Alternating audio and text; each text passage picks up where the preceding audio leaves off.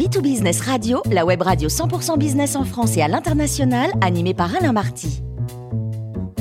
Bonjour à toutes et à tous, bienvenue à bord de B2Business Radio. Vous êtes 49 000 dirigeants d'entreprise abonnés à nos podcasts et on vous remercie d'être toujours plus nombreux à nous écouter chaque semaine. Aujourd'hui, nous retrouvons Arnaud Puiseux, associé de la société de gestion GFIP, gestion financière privée. Bonjour Arnaud. Bonjour Alain. Les dispositifs d'intéressement et de participation sont finalement peu utilisés par les patrons de PME ou de TPE. Pour quelles raisons Arnaud? Vous avez tout à fait raison. En fait, le patron d'une PME ne peut pas être sur tous les fronts en même temps.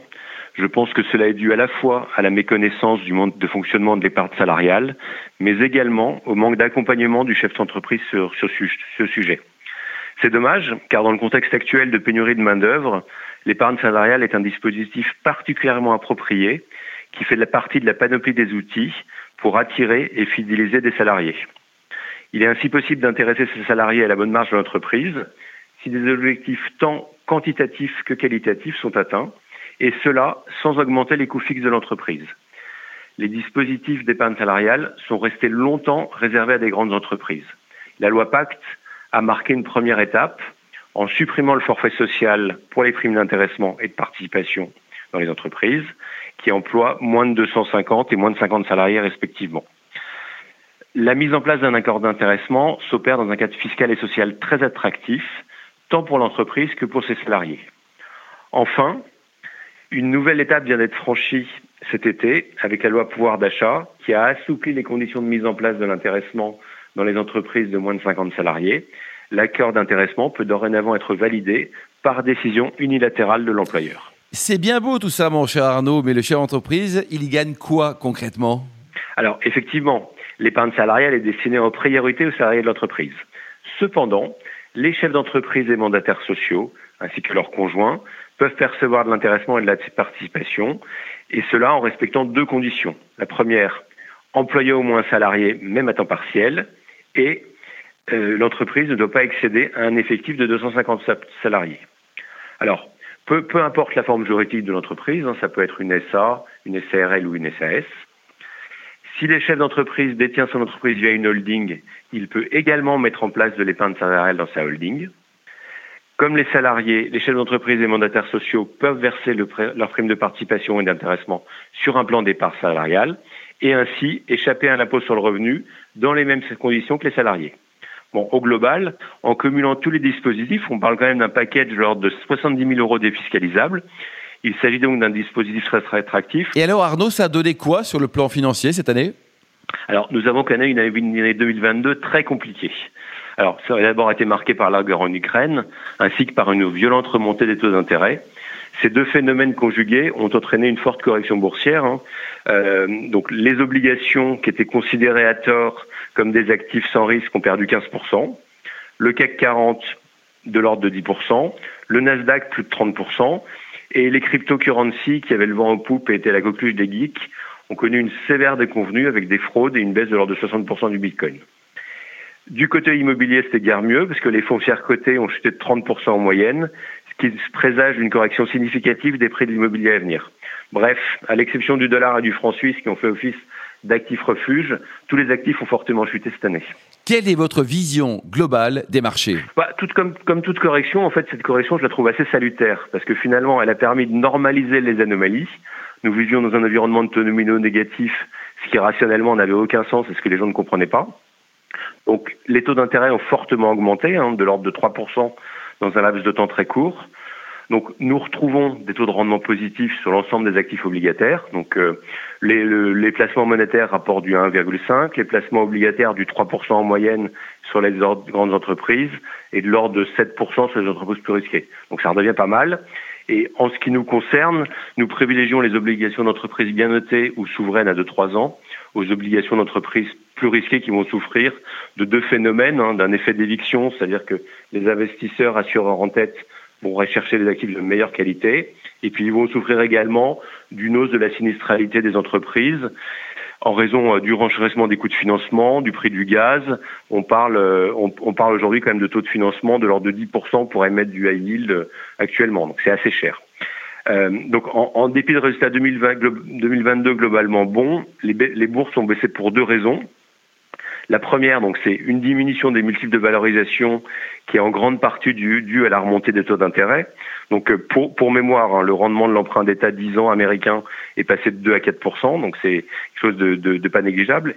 Et ce développement du taux d'actualisation des profits a entraîné finalement une baisse mécanique des multiples de valorisation, ce qu'on appelle les, price earning ratio des actions. Et la seconde raison, c'est une anticipation d'un exercice 2023 qui va être beaucoup plus incertain, avec probablement des diminutions de chiffre d'affaires à venir et une réduction des marges des entreprises.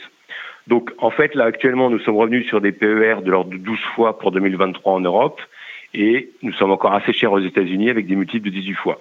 Donc nous considérons que la bulle action s'est partiellement dégonflée, ce qui n'est pas encore le cas sur les actifs de nos côtés. Donc nous devrions, euh, début 2023, assister à une diminution de l'inflation, tant par un phénomène d'effet de base négatif, mais également par une poursuite de la baisse des prix des matières premières. Et d'ailleurs, de nombreux indicateurs avancés présagent de cette réduction de l'inflation. Euh, je peux prendre comme exemple les prix du fret maritime hein, qui diminuent et montrent une diminution du trafic mondial de marchandises les prix des semi-conducteurs ou des matériaux de construction tels les métaux qui affichent de fortes corrections baissières.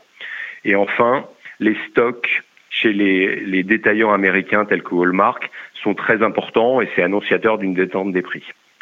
Donc, enfin, si, un ralentissement de de l'augmentation des prix se confirme, elle va permettre à la Fédérale Réserve américaine de stopper sa politique de remontée des taux d'intérêt.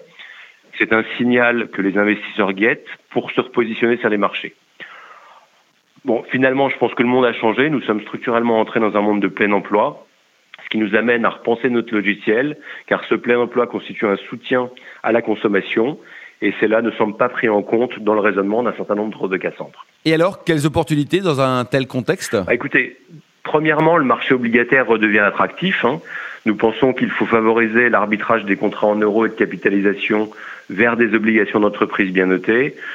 Sur des échéances pas trop longues, on parle de 2-3 ans, ça rapporte du 3-4%, plutôt que sur des obligations plus risquées.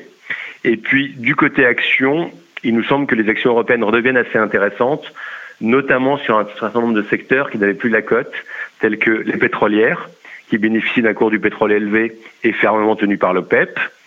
On, on peut citer également les financières qui abordent ce ralentissement économique bien capitalisé, qui bénéficient de la normalisation des taux d'intérêt et enfin qui, qui bénéficient également de l'augmentation de leur marge d'intérêt. Bon, ces deux secteurs de surcroît offre un dividende élevé et en croissance. Et pour, mémoire, hein, ce qui me paraît important, c'est que historiquement, les dividendes ont constitué l'une des premières sources de rentabilité des actions.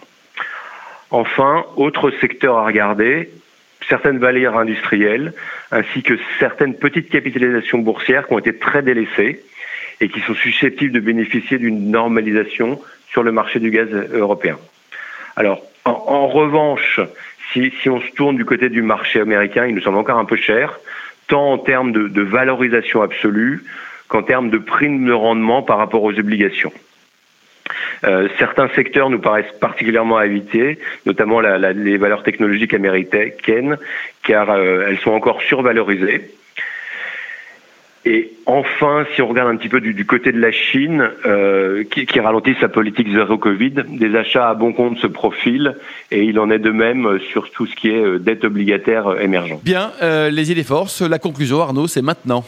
Bah écoutez, Alain, les, les marchés offrent de belles opportunités. Pour le chef d'entreprise comme pour le salarié qui détient un plan d'épargne entreprise ou un plan d'épargne retraite collectif et qui investit pour le long terme, il peut investir cette année en moyennant à la baisse ces investissements et bénéficier à terme de la rentabilité moyenne des actions qui est de l'ordre de 8% sur un panier de, de valeurs euh, mondiales. Et puis, celui qui a un profil plus prudent retrouve sur les obligations du rendement pérenne de l'ordre de 3% en euros. Merci beaucoup Arnaud Puiseux pour cette belle chronique. Je rappelle que nous avons régulièrement le plaisir de vous accueillir à bord de B2Business Radio.